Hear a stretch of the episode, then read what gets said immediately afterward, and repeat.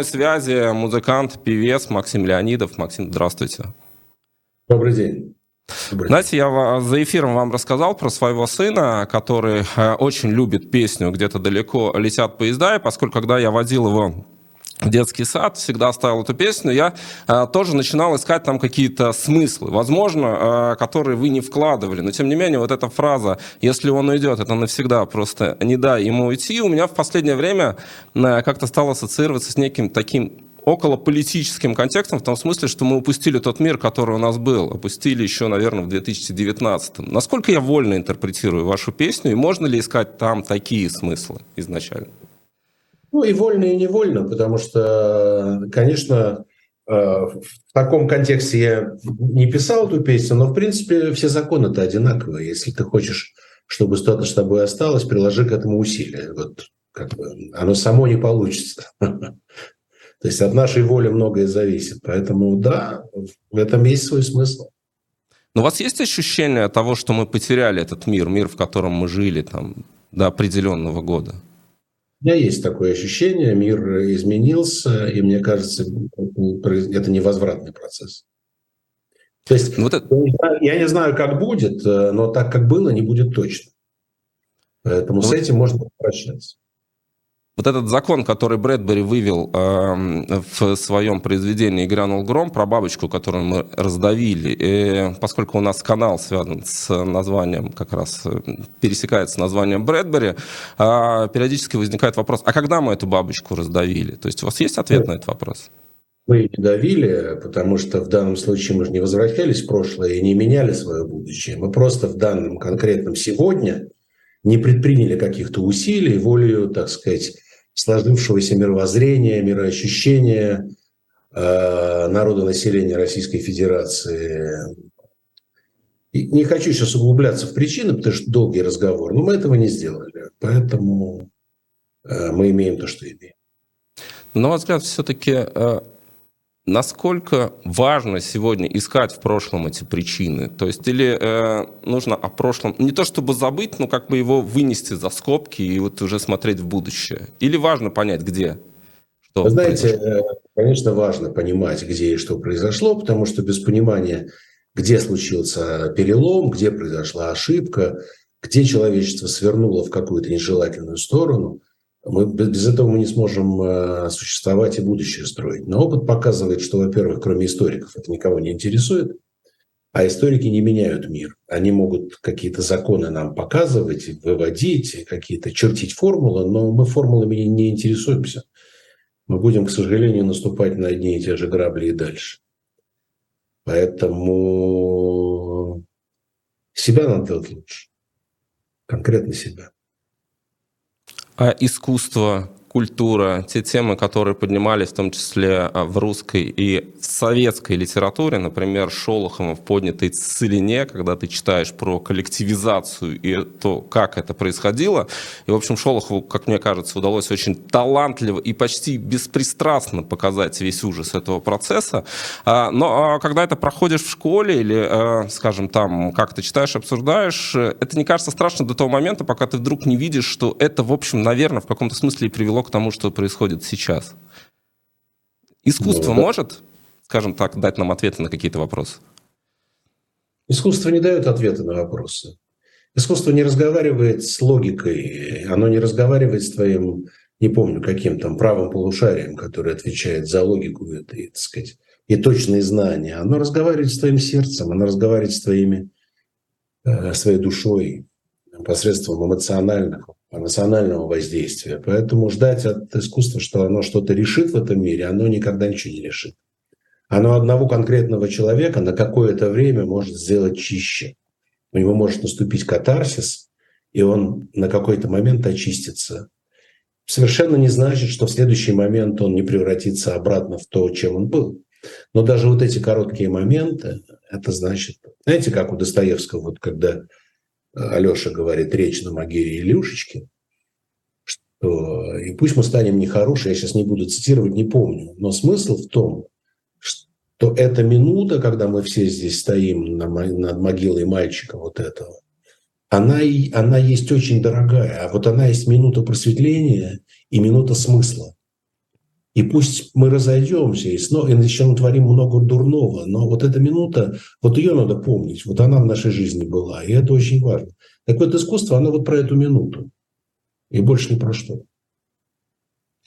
Но здесь я вижу такое некое пересечение искусства и науки, потому что как формируется наш иммунитет к вирусным заболеваниям. Да? Соответственно, у нас вырабатываются антитела, Т-клетки, и в какой-то момент вирус уже э, воспринимается как угроза, его не допускается. И вот здесь как раз про ту самую минуту, о которой вы говорите, когда Почему а, искусство так краткосрочно в плане нашего а, такого защитного механизма? Потому, почему мы, ну, я обобщаю, конечно, это на индивидуальном уровне у каждого по-разному, но тем не менее, почему не срабатывает, почему эти антитела не всегда вырабатываются у человека? Я, у меня нет ответа на этот вопрос, я не знаю.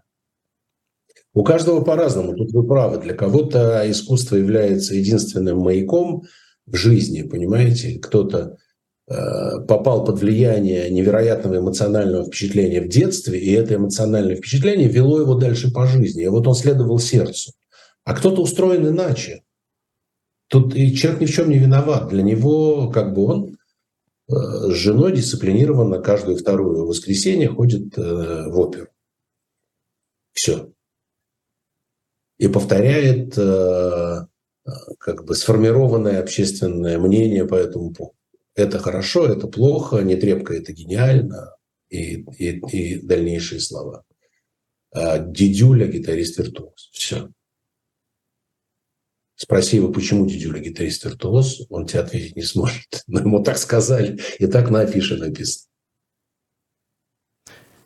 Вот здесь интересно, что э, как раз интеллект и даже вкус э, далеко не всегда как раз не скажем так, не препятствует тому, что человек может быть жестоким и поддерживать совершенно чудовищные вещи. Он может слушать Бетховена, а потом, э, скажем так, заниматься какими-то совершенно чудовищными делами. И это ведь тоже в каком-то смысле оно воспринимается как некий парадокс. Казалось бы, да, ты можешь плакать или там пускать слезу, когда слушаешь красивую музыку, но потом вот эта обыденность зла, да, то есть она как-то побеждает. А... Да, Гитлер ведет свою собаку, всем, все мы об этом знаем ней он испытывал нежные чувства. Но это не мешало ему отправлять миллионами людей на смерть. Вот как это? Не задумывались, не пытались найти ответ, как это работает?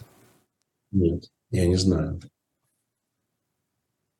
Я не знаю. Мне кажется, есть некое разделение. Ну, вообще ведь никакой человек не скажет про себя, что он чудовище, да? Каждый найдет себе тысячи оправданий, почему он так поступает. И и в этом смысле он будет э, внутри себя совершенно гармонично себя чувствовать, потому что нежность к собаке – это одно, ненависть к евреям – это совершенно другое. Они прекрасно могут существовать. Если, если бы я этого не сделал, то, так сказать, э, мир был бы обречен, евреи бы поубивали, задушили бы арийский дух, ну и так далее, и так далее. Я просто сейчас наговариваю ерунду какую-то, которую как бы э, пытаюсь понять, простите, внутренний монолог этого человека, как он себя оправдывал. И точно так же себя оправдывает любое злодейство. Оно ведь само по себе, это для себя самого, оно не злодейство. Оно злодейство для окружающих. Но есть же такие черно-белые моменты, а, например, нападение Хамас на Израиль, а, есть абсолютно концентрированное зло, да, которое а, никак нельзя оправдать. Есть кадры, это даже не нападение военных на военных, это нападение вооруженных банд на мирных жителей. И я вижу людей, которые, скажем, либо переходят в категорию неоднозначного восприятия, либо в категорию, ну, Израиль сам виноват. А, и а, вы, как человек, который как раз живет в Израиле, вам это все ближе именно по причине того, что вы в стране. Но вот здесь, когда, казалось бы, вот спектр черно-белый, то есть, э, но все равно люди пытаются найти там оттенки серого некоторые для того, чтобы это каким-то образом оправдать. Ну да, но есть вещи, которые оправдать невозможно, безусловно. Это все равно, что оправдывать знаете, Геббельса. Он там сам себя как угодно может оправдывать, но нельзя оправдать убийство огромного, вообще люби, убийство любое, да, если оно не, не знаю, не на почве какого-то умопомрачения вдруг э, случайно совершено в состоянии аффекта, не знаю, тогда надо разбираться, пусть юриспруденция с этим разбирается. Но когда это абсолютно хладнокровно запланированная акция по резне людей – Причем акции людей, которые не раскаиваются, они бы сделали это снова и снова. Поэтому э, это абсолютно на это должен быть идентичный черно-белый ответ. Как бы. То есть э, здесь нет никаких э, для меня э, неоднозначностей. Здесь все однозначно. Есть зло, которое нужно убить. Ну, вот вы упомянули Геббельса, я читал а, его дневники в переводе Елены Ржевской, она как раз их обнаружила, изучал. Это переводчик а, военный. А, и ведь э, история Геббельса, она ну, в каком-то смысле тоже, не то чтобы дает ответы на вопросы, что происходит с человеком, но она показывает, э, как он а, пришел к тому Геббельсу, который мы знаем. У него была девушка-еврейка, которую он очень любил, о которой он много писал именно, что только с ней я чувствую себя защищенным. И он э, в какой-то момент начал ее отторгать, когда вот эта идеологическая составляющая начала у него в голове доминировать. Это страшное чтиво, это такая действительно, ты видишь, как происходит деградация человеческой души. А, но а, ну, там вот это вот очень четко показано, это, скажем, психология зла. А, и вообще, сегодня, конечно, читать Геббельса, наверное, не стоит и никому не рекомендуется, ну, только для того, чтобы понять, что может произойти с человеком. Сегодня вот вы видите что-то подобное в знакомых вам людям, что вот происходят какие-то такие процессы? Приходилось сталкиваться? Вы знаете, на самом деле меня никто не разочаровал, потому что меня сильно-то никто и не очаровывал. Те мои друзья немногочисленные, которые остались моими друзьями, я другого как бы и не предполагал, они остались людьми. Те же люди, которые никогда моими друзьями не были, по причинам э, ну, отсутствия общей химии, понимаете, э, отсутствия интереса друг к другу, потому что люди которые становятся друзьями, а они друг другу очень интересны, и это их объединяет. Так вот, те, кому я был интересен и кто был интересны мне, а, а они меня абсолютно не разочаровали. А те, кто мне не был интересен, а, они повели себя именно таким образом. Понимаете? То есть я не ошибся ни в ком. А Ума Турман, вы сказали в одном из интервью, что удивились этому Да, удивился. Я не могу сказать, что я разочаровался, потому что, опять же, не был сильно очарован. Но для меня это скорее был светлый лагерь, чем темный. Получилось иначе. Ну, окей. Но... Опять же, я, я, я не то чтобы как бы далек от осуждения там, этих людей, э, э, человек имеет право делать, думать и говорить все, что он хочет. Давайте вот с этого начнем. Если это искренне, если он сам перед собой честен, то честь ему и хвала. Я не могу его за это осуждать. От обратного я доказать не могу. Поэтому тема очень такая щекотливая. Я могу сказать, что да, мне это не близко, мне это категорически, я это категорически не воспринимаю, эту позицию. С этими людьми не хочу как бы ничего общего иметь, да, в дальнейшем. Но говорить о том априори, что они там э, лицемеры, ханжи, я не могу, я не знаю, понимаете? Здесь как раз вопрос от наших зрителей пришел. А с Николаем Фоменко вы общаетесь и не разочаровала ли его позиция? Э, я общаюсь с Николаем Фоменко, я знаю его позицию, она меня не разочаровала. Ответ короткий будет, да. А, ну вот, знаете, интересно, что как раз э, я недавно пересматривал э, песни «Секрета». А, еще до того, как узнали, что у нас с вами состоится интервью, просто мне нравится, иногда мы включаем в студии и слушаем. И есть один, одна песня, там, правда, вас нет, но там как раз Фоменко и другие участники группы, и песня «Я сидя на крыше» посвящена Светлане Сорокиной. Светлана Сорокина один из тех, э, один из тех журналистов, э, благодаря которым мое поколение журналистов, в общем, выбрали эту профессию. И э, очень здорово, что она как раз на той стороне, на которой она находится. А в каком-то смысле для меня это очень субъективно. Эта песня пророческая, то есть это выбор правильной стороны. То есть в том числе показали Светлану Сорокину, а не Татьяну Меткову, например. Помните да. это, эту запись? Кстати, это 80 90-х, наверное, начало. 90-е годы я уже я, я находился в Израиле, тогда жил в Израиле. Это было сделано без меня.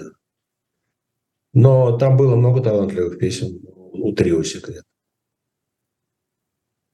Вы чувствуете, что «Секрет», э, скажем так, для многих остается важным сегодня? Вот что это те песни, та группа, которая продолжает разговор с аудиторией, которая помогает в каком-то смысле найти этот путь в этом э, запутанном, замутненном сознании?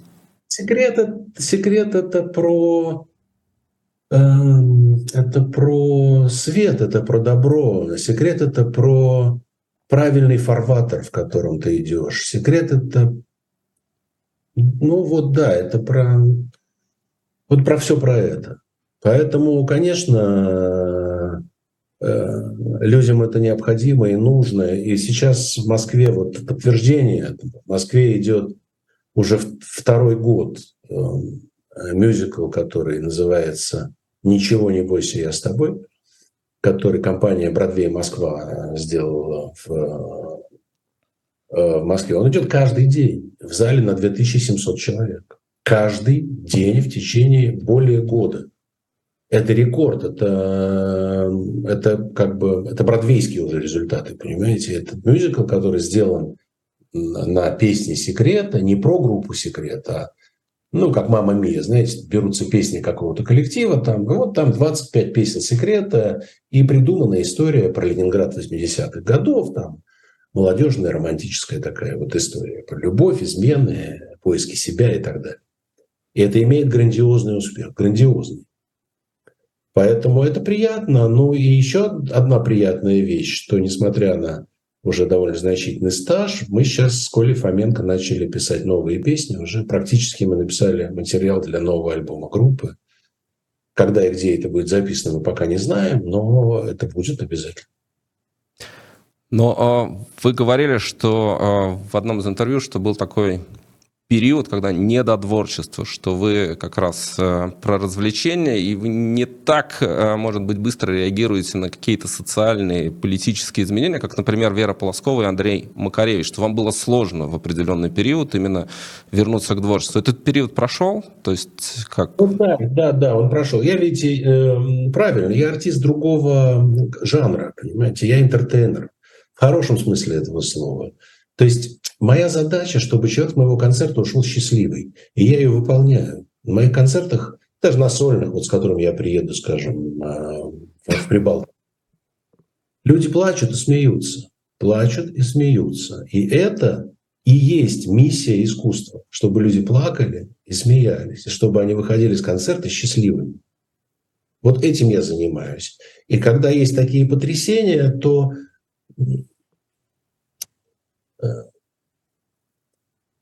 в этом смысле мне, мне тяжелее, чем им, потому что они могут выразить себя в какой-то социальной песне, социальном стихотворении и так далее. Это вообще совсем не мое.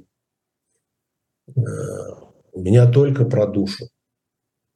И сейчас какое-то время прошло, мы привыкаем к новым э, реальностям жизни, э, есть какие-то ностальгические моменты. Мне кажется, что больше половины наших песен с Коли и с нового альбома будет посвящено Петербургу, а точнее Ленинграду, нашей молодости, потому что мы его дети, от этого никуда не деться. Это то, что навсегда останется с нами. Любовь к родине навсегда останется с нами, где бы мы ни жили. Ну вот вы упомянули Петербург, Ленинград. Здесь, конечно, Мандельштам сразу вспоминается. Я вернулся в свой город знакомый до слез. А на ваш взгляд, он изменился, этот город, родной, близкий для вас город? А...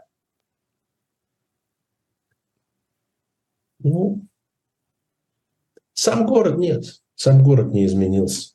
Горожане какие-то изменились, безусловно. Что-то в воздухе, в атмосфере поменялось. Или наши знания о том, что происходит, наделяют Э, эти события, наше, наше восприятие города такими чертами, понимаете? Но на мои, э, на мои чувства, на мои эмоции, на мою любовь к определенным местам этого города это не может оказать влияния никакого, потому что слишком много с этим связано. И я общаюсь с этими камнями, они доставляют мне радость. Но сегодня э, Осип Мандельштам, на ваш взгляд, все-таки обрел такое новое актуальное звучание? Потому что и ну, Ленинград я вспомнил в контексте как раз э, вашего воспоминания о городе, но его знаменитая эпиграмма «Мы живем под собой, не чуя страны». И вот все это, что снова начинаешь перечитывать, и вдруг как-то такое ощущение абсолютной реальности, абсолютной актуальности сегодня. Знаете, великие, великие произведения искусства, талантливые стихи, они актуальны всегда.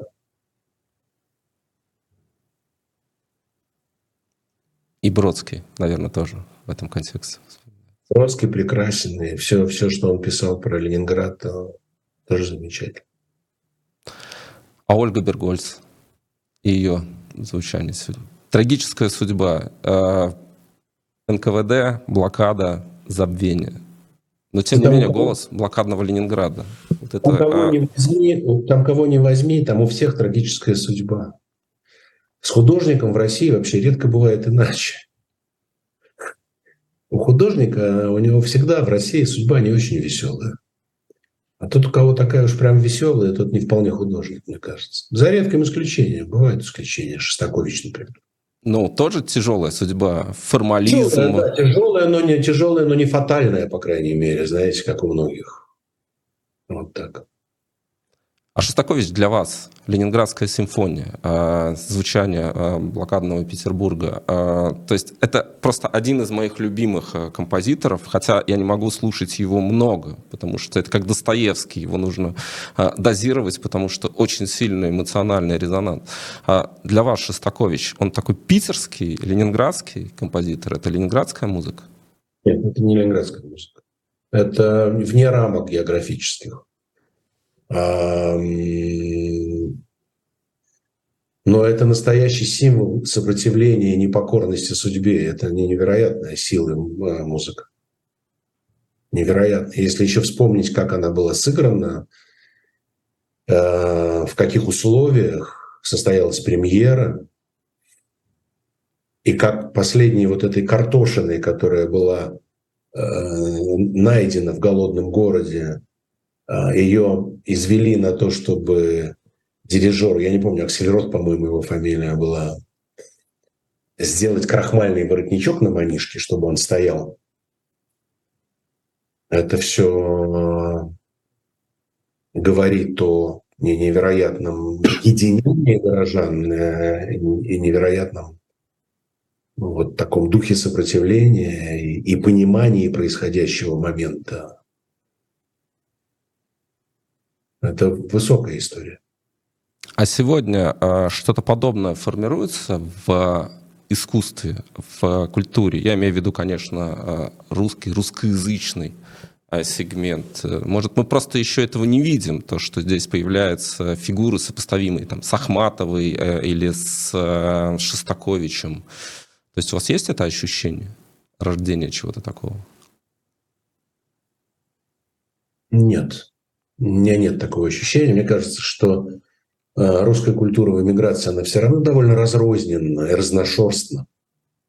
И такого какого-то единства его сейчас быть не может, а, потому что люди, э, они все равно занимаются собственной э, судьбой, собственной жизнью, которая изменилась в один момент, и она непростая совсем.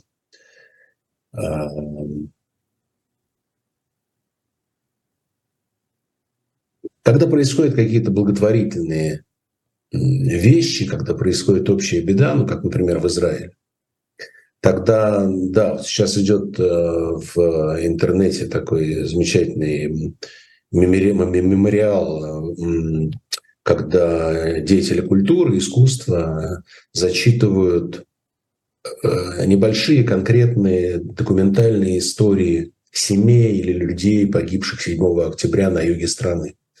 В этом есть единение, безусловно, потому что мы все объединены одним горем, одним событием э, невероятного э, такого значения, несмотря на весь ужас.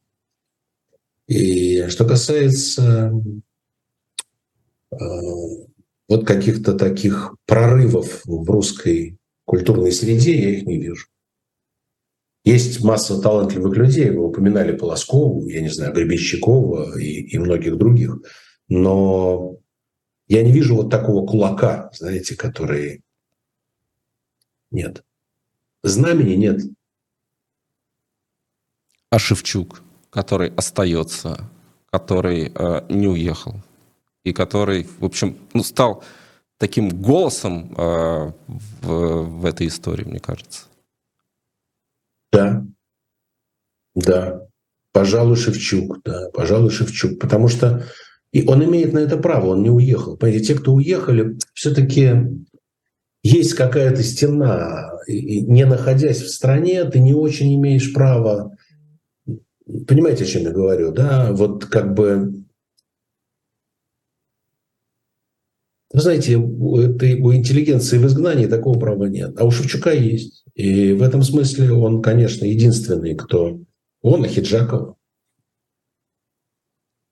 Алла Пугачева. Но она уехала. Но она говорит. Алла Пугачева, да, уехала. Она мало говорит, но, знаете, Беня говорит мало, но он говорит смачно. Ну, Алла замечательная, Алла, Алла легендарная, Алла не знаю, что еще можно про нее сказать. Все, все замечательные слова. Много вопросов э, приходит от наших э, зрителей. Вот вы сказали как раз о том, что ваши песни э, про души, про душу, но э, ведь вот как раз такие события, которые происходят, они это как такой контраст, они обостряют это ощущение. Знаете, вот песня «Привет», которую наши зрители тоже а, тут вспоминают, и а, она же очень грустная, она очень печальная, она в каком-то смысле об одиночестве. Ну, как я это вижу, опять же, это такая вольная интерпретация слушателя, которому эта песня тоже дорога.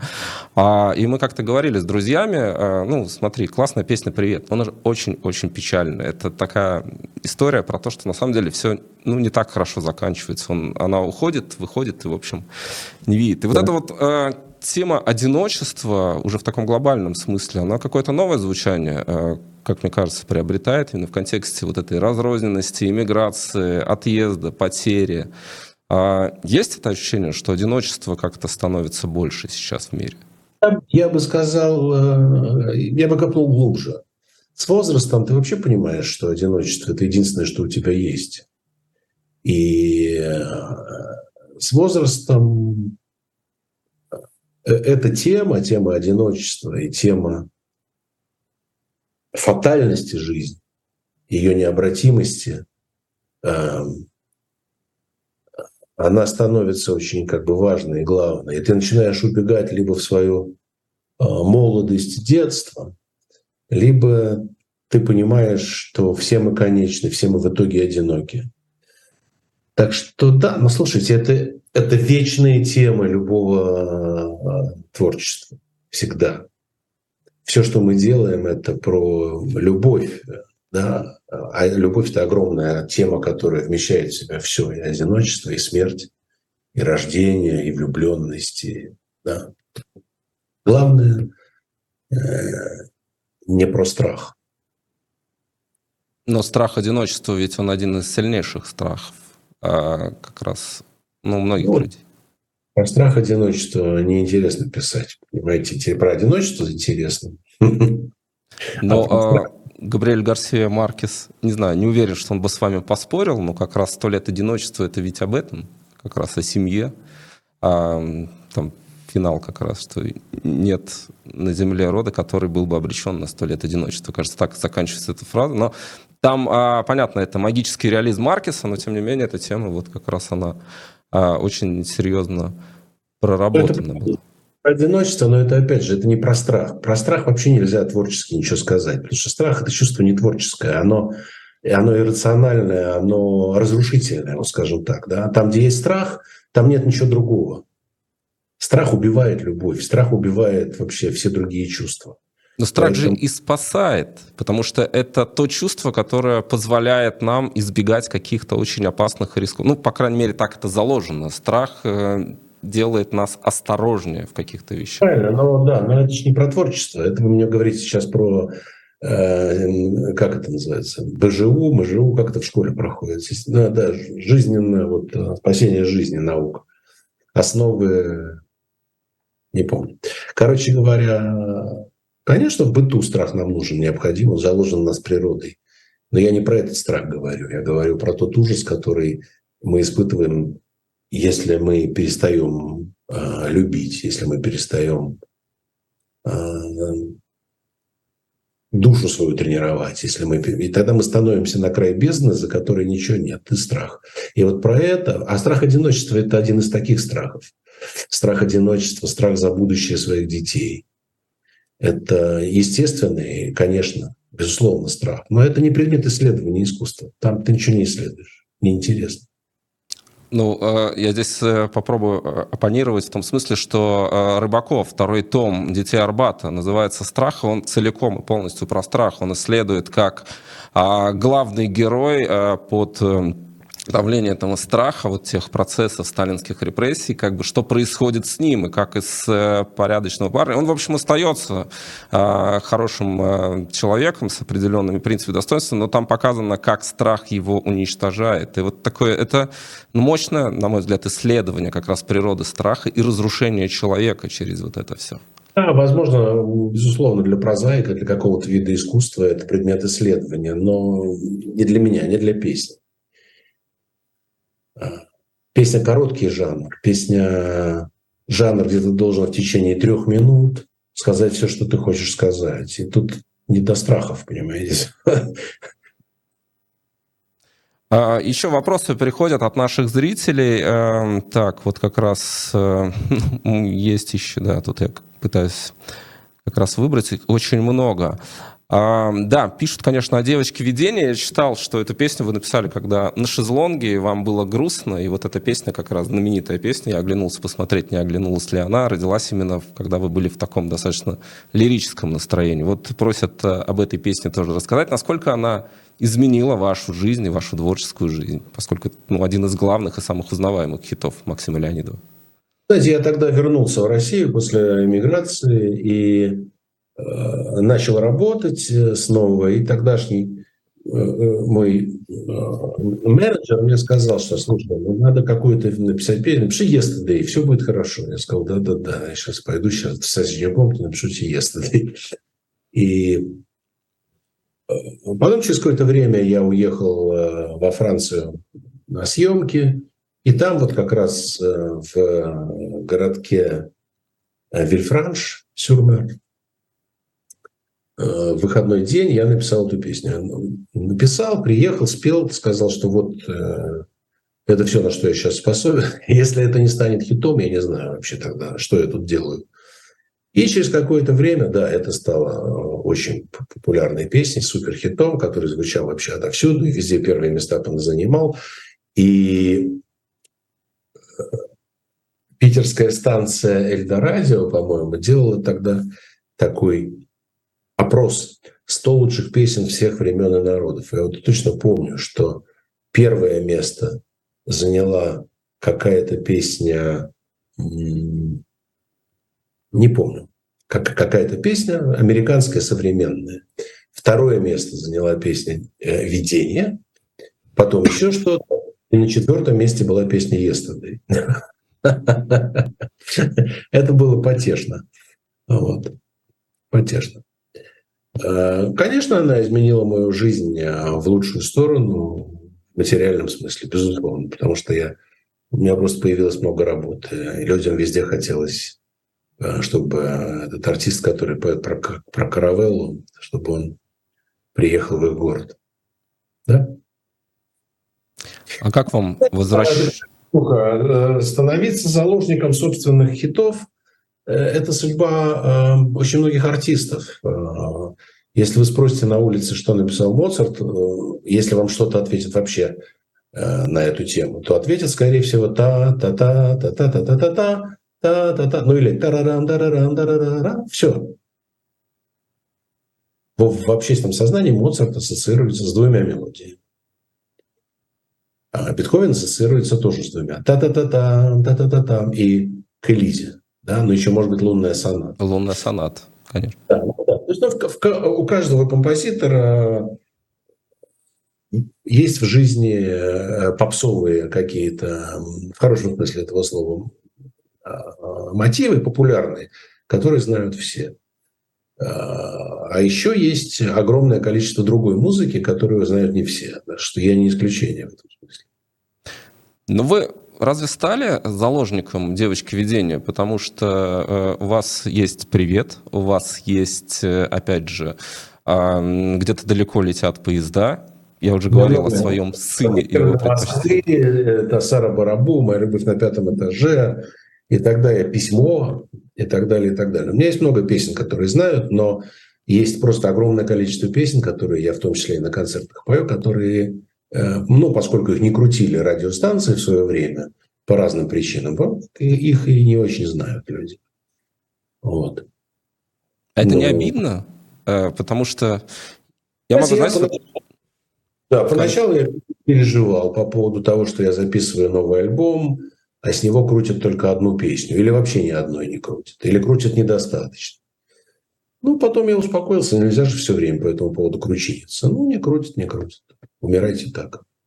Ну, вы как-то с этим боролись, потому что есть такая легенда э, про Юрия Шевчука, что э, на протяжении достаточно долгого времени он не исполнял «Что такое осень» на своих концертах, как бы его зрители не просили. Не ну, на мой взгляд, нет, я не боролся, потому что это, на мой взгляд, ерунда абсолютно. Я ставлю себя на место зрителя, который купил билет на концерт Юрия Шевчука в надежде услышать любимую песню, а тот ее принципиально почему-то не спел. Но глуповато, согласитесь. Причем тут я? У него какие-то с этой песней есть свои счеты. А я-то здесь при чем? Я пришел ее послушать. Но давайте выйдет Маккартни на концерт и не споет э, песню «Hey Jude» или там «Yesterday». Такого не может быть просто. Он от этого не становится заложником Э, огромного количества своих хитов. Ну как-то же... Не хочу петь если, да я ее 50 лет уже пою, вот она мне где. Не хочу петь если. Ну, блин, ну тогда не выступай, не продавай билеты на свой концерт. Как вам возвращение Битлз, кстати? Слушай, ну это трогательная история, прежде всего. Это хорошая песня, это трогательная история. Что тут? Грустно? Но, видите, это же не про страх смерти. Да? А про что это? Да? Про жизнь. И про то, что хотим или не хотим, но мы ее должны принимать такой, какая она есть, со всеми ее потерями. И про то, что в нашей жизни было что-то прекрасное. И вот про это прекрасное мы и будем вспоминать. Про это эта песня. Поэтому трогательно. Вот э, то, о чем вы сказали, о, о том, что человек в какой-то момент понимает, что он конечен, что жизнь конечна, и то, что Рэй Брэдбери в «Вине из одуванчиков» как раз очень круто, как мне кажется, описывает, когда мальчик в 9 лет понимает, что его жизнь, она не будет бесконечной. И у каждого, наверное, из нас есть свое, э, вот своя точка, когда ты в детстве понимаешь, что жизнь закончится. А, я помню, я услышал песню Наутилуса «40 тысяч дней и ночей пройдет, человек родился, человек умрет». Это стало таким своего рода откровением. А ведь вот это понимание, а, что у любого из нас жизнь закончится, а, ну, этого не избежать. Бедный, богатый, там, властитель думали там, и так далее, все равно закончится. И я понимаю, что ну, мы просто не можем от этого отказаться, и поэтому пытаемся как-то это все объяснить и оправдать. Но тем не менее, это придает какой-то особый смысл, как вы считаете, жизни, творчеству? Или это просто наша попытка как-то договориться с вечностью? Ну, раз так, то давайте мы найдем в этом какой-то скрытый смысл. Мне кажется, только это и придает остроту и смысл жизни. Понимание своей сиюминутности и конечности всего происходящего. Конечно, в молодости ты об этом не думаешь, но ты все равно, тебе надо себя реализовать, тебе надо доказать на, инстру... на каком-то молекулярном уровне, что ты существуешь на этой э, планете не просто так, а для чего-то. Да? Ты, может быть, это не формулируешь, но ты так живешь. А когда ты становишься постарше, ты уже понимаешь, что время тебя поджимает, и э, конечности это добавляет остроты во все происходящее. А когда вы почувствовали вот этот бег времени, когда вы его ощутили, что время уже не тянется, а именно бежит, что оно поджимает? Был какой-то момент? Ну, я конкретно не помню, просто это с возрастом происходит. Я не знаю, наверное, где-то лет ну, ближе к 50 где-то так со мной стало это происходить все чаще и чаще. Просто в одном из интервью я как раз э, слышал, что вы говорили, что, э, да, вот что, вас спросили, что такое 60, вы сказали, что организм иногда э, выдает сюрпризы, но в целом ничего больше, то есть э, в остальном не меняется, э, я так понимаю, что... Ну, надо понимать просто, о, о чем речь идет. Да, организм выдает иногда сюрпризы, иногда, в принципе, ожиданные какие-то неполадки уже в этом возрасте. Но душа человеческая не меняется. Мы, да, мы умнеем, мы мудреем, а мы теряем какие-то желания, приобретаем мудрость в связи с этим. Но внутри-то мы все равно такие же, как мы были в молодости. Человек не меняется в этом смысле. В этом и трагизм что душа твоя остается молодой, а тело твое стареет. И ты уходишь, так и не, не состарившись как бы внутри. Ты еще готов впечатлениям, ты готов жить еще. И в какой-то момент это э, прекращается. Это печально. Еще вопрос э, от наших зрителей. Э, спрашивают, э, как вы считаете, почему ряд российских артистов, которые занимали такую антивоенную позицию, в итоге все-таки ее изменили? Тут вспоминают, конечно, Рому Белка из группы «Звери», Диану Арбенину, ну и многих других. Следите ли вы за этими тенденциями? Вопрос из чата. Нет, я специально не слежу, но я в курсе каких-то событий, которые происходят Ребята, я не знаю, я не могу залезть в сердце этих людей и понять, э, эм, почему они так себя ведут. У каждого из них есть на это какие-то причины. И, может быть, если мы их узнаем, мы поймем, что иначе вести себя нельзя. Или можно было. Ну, честно говоря, я не знаю. Думаю, что это происходит, потому что Потому что есть объективные причины какие-то. Не, не, не могу сказать. И опять же, я, простите, я не хочу никого обвинять. Я не хочу мазать черно-белой краской. Поэтому, знаете, вплоть до того, что человек может свое мнение совершенно искренне поменять. Такое бывает. Тут э, еще вопрос, как вы считаете, рок-музыка в России э, не, как, как же тут было сформулировано, сейчас найду, э, что рэп – позор современного рока в России, потому что рэперы гораздо честнее и гораздо э, жестче, чем рок-музыканты, от которых, казалось бы, ну, это стереотипное восприятие, но тем не менее ждут некого протеста и сопротивления. Вы согласны с тем, что что-то не так случилось с русским роком? Ну, если можно использовать формулировку «русский рок» вообще как таковую. Да нет, ну просто, понимаете, вы оперируете понятиями 10-20-летней да, давности, и это вы называете роком. Рок, он разный, он э, растет. И вообще я бы перестал делать эти разделения. Рок, рэп, шмэп, бэп, хип-хоп. Все это вообще большая такая, грубо говоря, эстрадная музыка, понимаете? И поэтому что вы называете сейчас роком? Как бы? Давайте вот с этого начнем, давайте договоримся об этом. Если вы остались там, где рок – это металлика, то что вы от них хотите? Ну, от таких, от подобных групп. А, рэп, да, он более, ну, рэп, хип-хоп скорее, да. Рэперы, хип-хоперы – это более современная история, она более заточена на слова, на смыслы. И там мало музыки, в общем. Но там они обязаны быть э, острыми, потому что кроме текста там, в принципе, и энергетики, там ничего другого нет. И ритма. Поэтому это такой жанр. А что касается рока, ну, знаете, я не знаю, рок, шмок, я не знаю, что это такое э, сегодня. Совершенно какая-то другая музыка. Поэтому давайте ориентироваться на молодых. Вопрос. А как вы относитесь к фильму «Брат 2»? Вот такой из чата. Считается ли он? Я его не смотрел. Не смотрели? Брат. Я просто я смотрел «Брат один и «Брат 2» я смотреть не, не, не хочу. Именно по причине того, что «Брат один не понравился или как, какие-то другие были?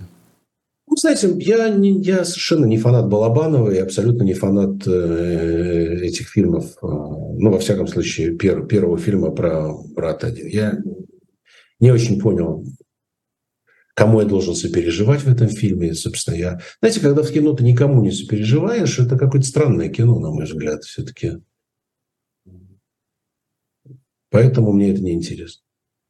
Но здесь еще в контексте, конечно, спрашивают про Бутусова и Наутилус, потому что человек, кстати, Бутусов, там многие песни написал Кормильцев э, в Наутилус, но Бутусов написал одну из э, таких важных и ключевых песен «Мир цвета хаки». И в итоге а, это такое антивоенное высказывание, которое было в 80-е э, сделано, а в итоге Бутусов, ну, в общем, оказался на той стороне, на которой оказался. И вот здесь как раз тоже нередко возникают вопросы, наши зрители их задают. Вот как так получается? С одной стороны, такая мощная история, на которой ты опираешься даже, когда формируешь свою позицию, а потом видишь, что человек, который ее написал, запросто от нее отказывается. И, может быть, мы слишком много требуем именно от художника, от музыканта. Не надо. Вот он написал произведение, и оно живет отдельной жизнью. Вот как вы считаете?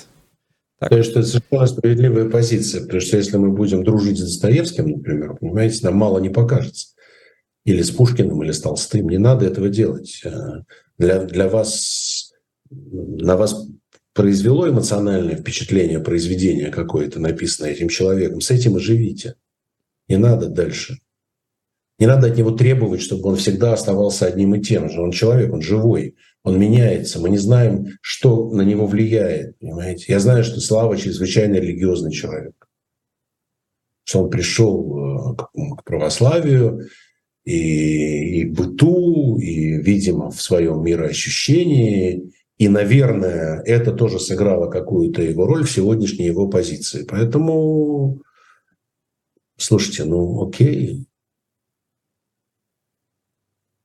Но бывает так, что, э, скажем, с вами пытаются дружить или пытаются знакомиться люди, которые знают вас как образ, как певца, и они пытаются, э, и даже, может быть, разочаровываются, что вы не оправдываете их каких-то надежд. Вот приходилось с чем-то подобным связываться, сталкиваться? Я не анализировал такие вещи, я не знаю, я не, не могу человеку в голову залезть и понять, что он во мне видит. Поэтому, не знаю, при коротких знакомствах я не успеваю его, видимо, разочаровать, потому что я, как правило, любезен с людьми, которые со мной знакомятся. Не знаю. Но слава, узнаваемость, это же довольно, я так предполагаю, это все-таки ну, довольно опасная штука, что появляется много людей вокруг, э, которые там льстят, не льстят, но пытаются понравиться. Вот приходилось вот с чем-то подобным вам иметь дело, и нет ли, скажем так, ну, не затуманивает ли это взгляд? Когда вокруг Знаете, тебя все любят? Э, в той своей молодости, когда, был, когда я был действительно звездой советской эстрады в составе бетквартета «Секрет», конечно, в некотором роде это затуманивало. Но это доставляло безусловное удовольствие, это льстило самолюбию, и это очень тщеславная, так сказать, вещь. Она подпитывала твое тщеславие, когда э, вокруг много людей, девушек, репортеров, когда тебя априори ждут, когда, ну и, и так далее, и так далее.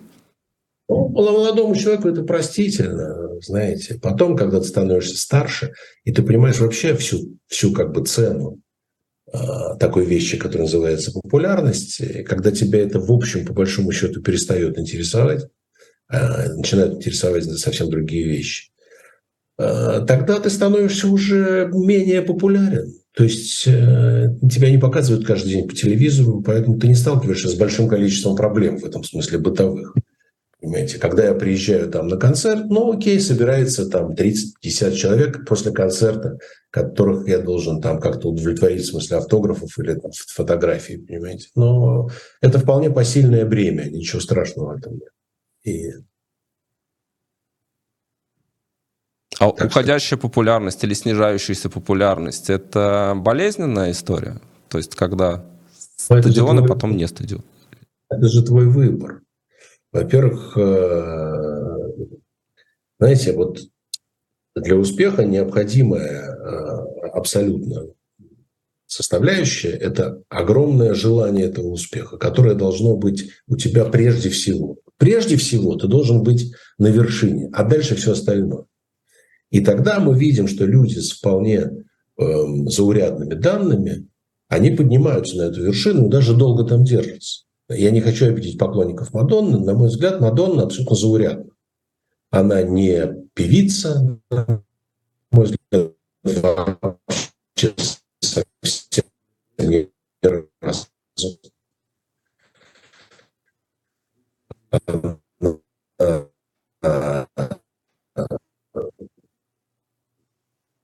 Так, у нас за- завис интернет, к сожалению. Вот слышите ли вы нас? Алло, есть ли у нас связь? Да, вот почему-то у нас сейчас завис э, сигнал, а, ну, уже ближе к финалу нашего разговора. Связь немного подвела, вы как раз начали говорить о Мадоне, а, и вот э, там, там все, все, все зависло. Поэтому, чтобы вот закончить мысль. Так вот, э, да, я, я просто вернусь. Я, я говорил про Мадонну как про человека, пример, в общем, на мой взгляд, посредственного абсолютно артиста, который благодаря невероятно горячему желанию быть всегда на вершине популярности там и находится до сих пор. Понимаете? Вот и все. Поэтому никаких сожалений по этому поводу. Тем более, что тот жанр, в котором я сейчас работаю, это, это, такой, это такой спектакль одного человека с гитарой, понимаете? И его играть э, на стадионе просто ну, это невозможно. Мне нужны глаза, мне нужны люди, с которыми я общаюсь, с которыми я э, вступаю в какую-то вот э, связь, да, с которыми есть обмен энергией, и для этого нужна интимная атмосфера. Ну и вот э, уже в завершении нашего сегодняшнего такого большого разговора я э, проанонсировал, пока пауза была, что в Риге в клубе «Кристалл» 1 декабря, а в Таллине в клубе «Кэт Хаус» 2 декабря вы будете уже э, с концертами лично. Вот есть возможность как раз пригласить наших зрителей на. Так а что же, дорогие друзья, если э, э, вы испытываете ко мне какое-то доверие, то поверьте, что э, эти вечера вы проведете не зря. Как я сказал в начале нашего интервью, моя задача, чтобы с моего концерта люди уходили счастливые. Хотите быть счастливы? Приходите. Ну что ж, мы присоединяемся. Приходите на концерты. Мы еще в Телеграме как раз делали анонс и дадим в YouTube-сообществе тоже. Спасибо вам большое, что вы нашли время и вышли в наш эфир сегодня. Благодарю вас. Спасибо. Всего доброго. Всего доброго и до свидания.